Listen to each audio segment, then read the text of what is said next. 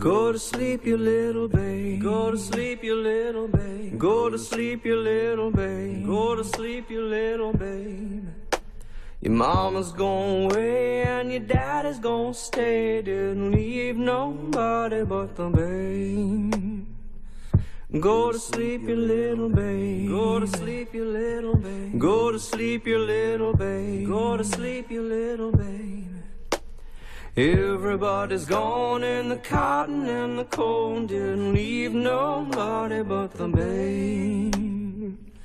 You're a sweet little babe. You're a sweet little babe. You're a sweet little babe. You're a sweet little babe.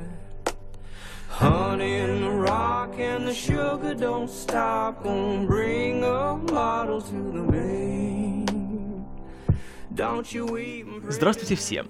Я Киномен, и я посмотрел второй сезон «Фарго», сериала от FX с авторством Ноя Холли, который э, навеян одноименным художественным фильмом братьев Коуэнов. И, как вы помните, в 2014 году первый сезон сериала совершил невозможное, взяв, казалось бы, самую дурацкую идею на свете, а именно снять сериал по мотивам «Фарго» братьев Коуэнов, и не только не провалился в этом плане, а еще и обставил все остальное, что я смотрел на телевидении, и стал моим любимым сериалом всего года. И нетрудно было подумать, что это чудо, которое происходит раз в миллион лет, и пытаться повторить такой успех, это равно самоубийству. Но спешу сообщить, что Ной Холли и его команда во второй раз сделали невозможное. И не только сняли сезон телевидения, который не разочаровывает и оправдывает ожидания, а во многом даже и обходит своего предшественника. Чего я, даже при всем своем оптимизме, ну никак не мог ждать. Но ведь получилось.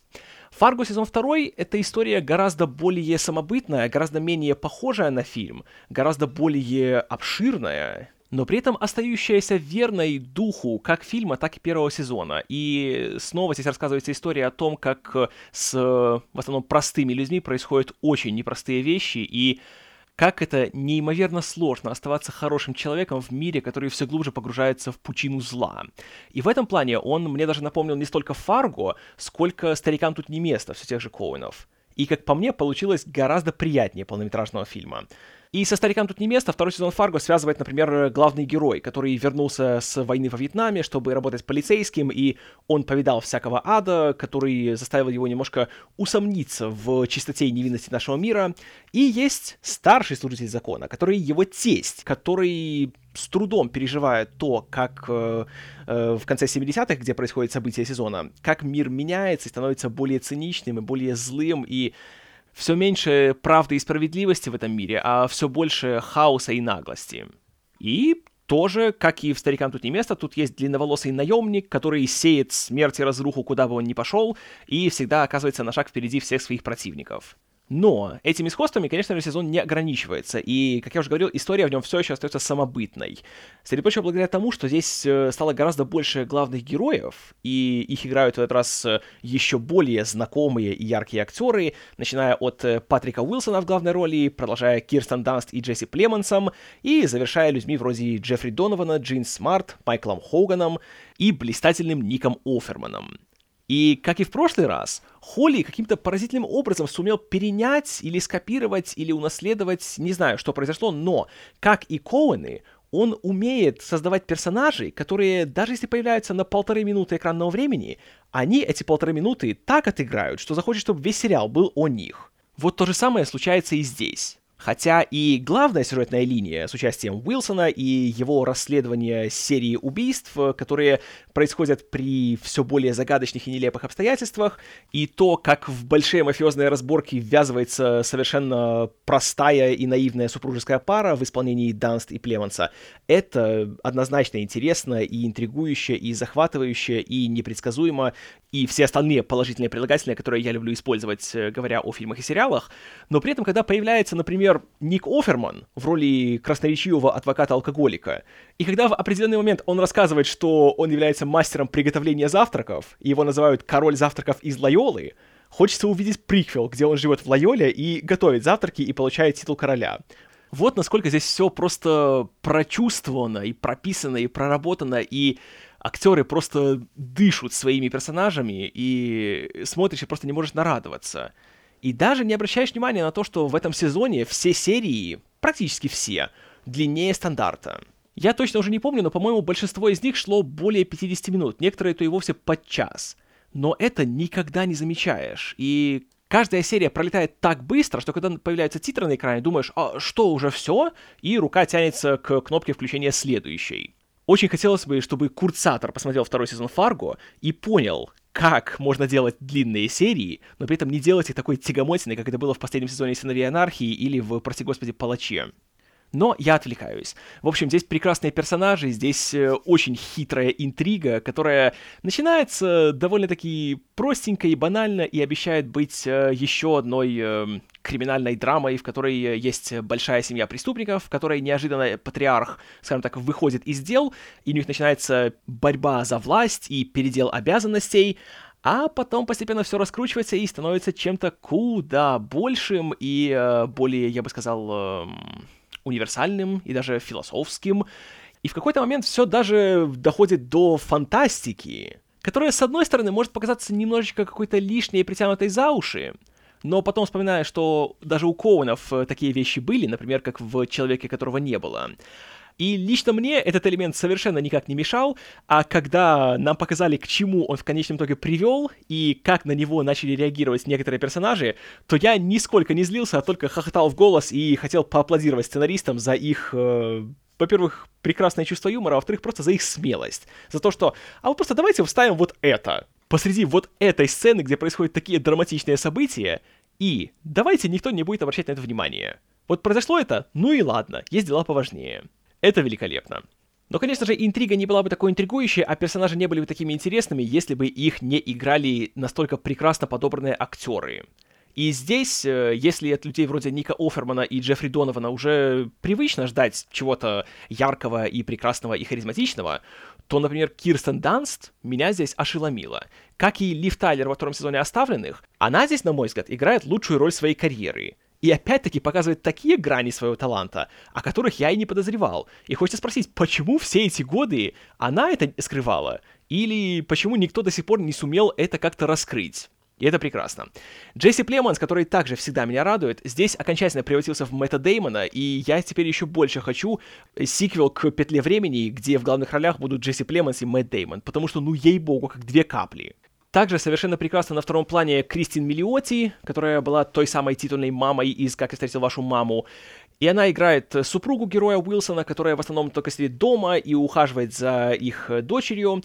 И на первый взгляд думаю, что это будет типичная кабельная жена главного героя, которая не делает ничего интересного и полезного, и только жалуется на своего мужа и портит все веселье.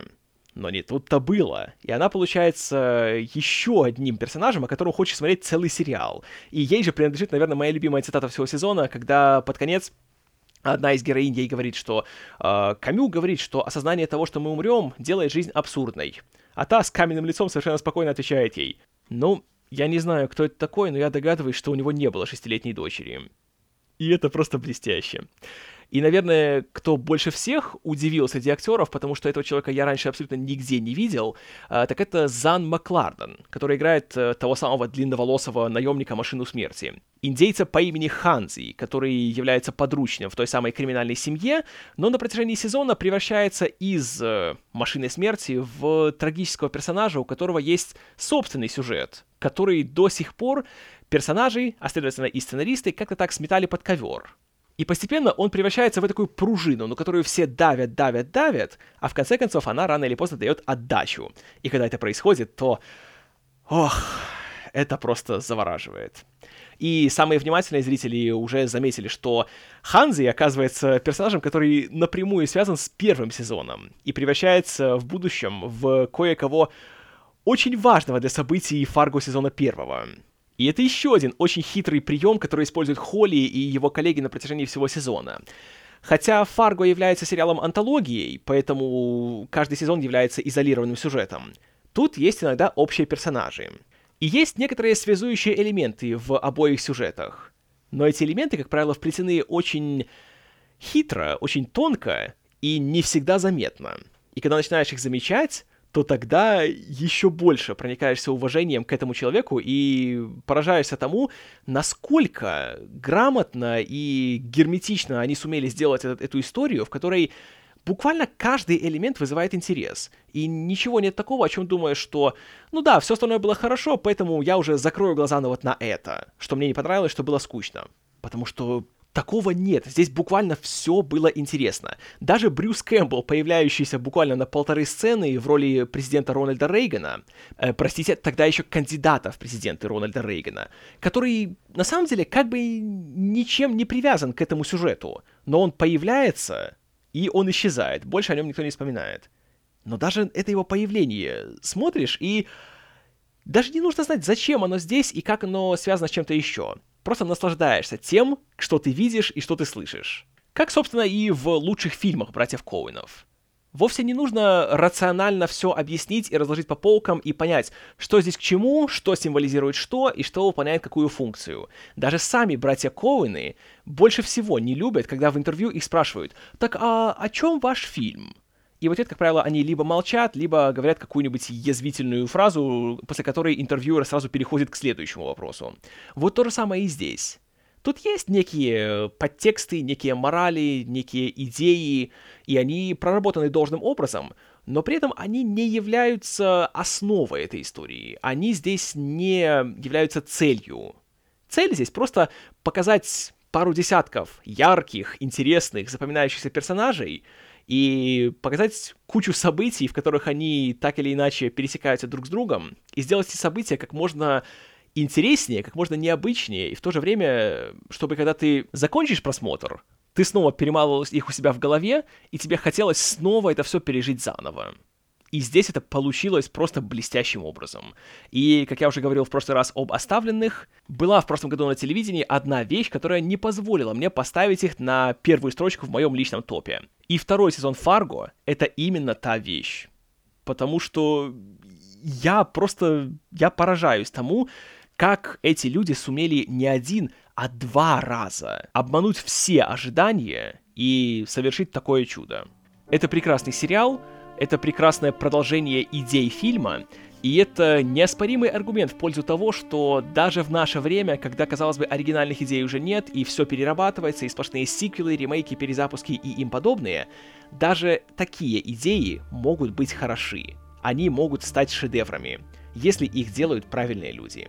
И хотя третий сезон придется подождать еще немало времени, вроде ориентировочно он должен выйти весной следующего года, но если на выходе получится что-то хотя бы близкое к первым двум сезонам, то я буду счастлив. И, само собой разумеется, второй сезон Фарго, как и первый, я горячо рекомендую всем, кто любит просто качественное телевидение. Независимо от жанра, от э, времени создания, от э, участников. Если вы любите интересные истории, грамотно рассказанные и наполненные всем тем, за что мы любим, хорошее как телевидение, так и кино, то пропускать Фарго вам просто нельзя. Спасибо за внимание. С вами был Киномен.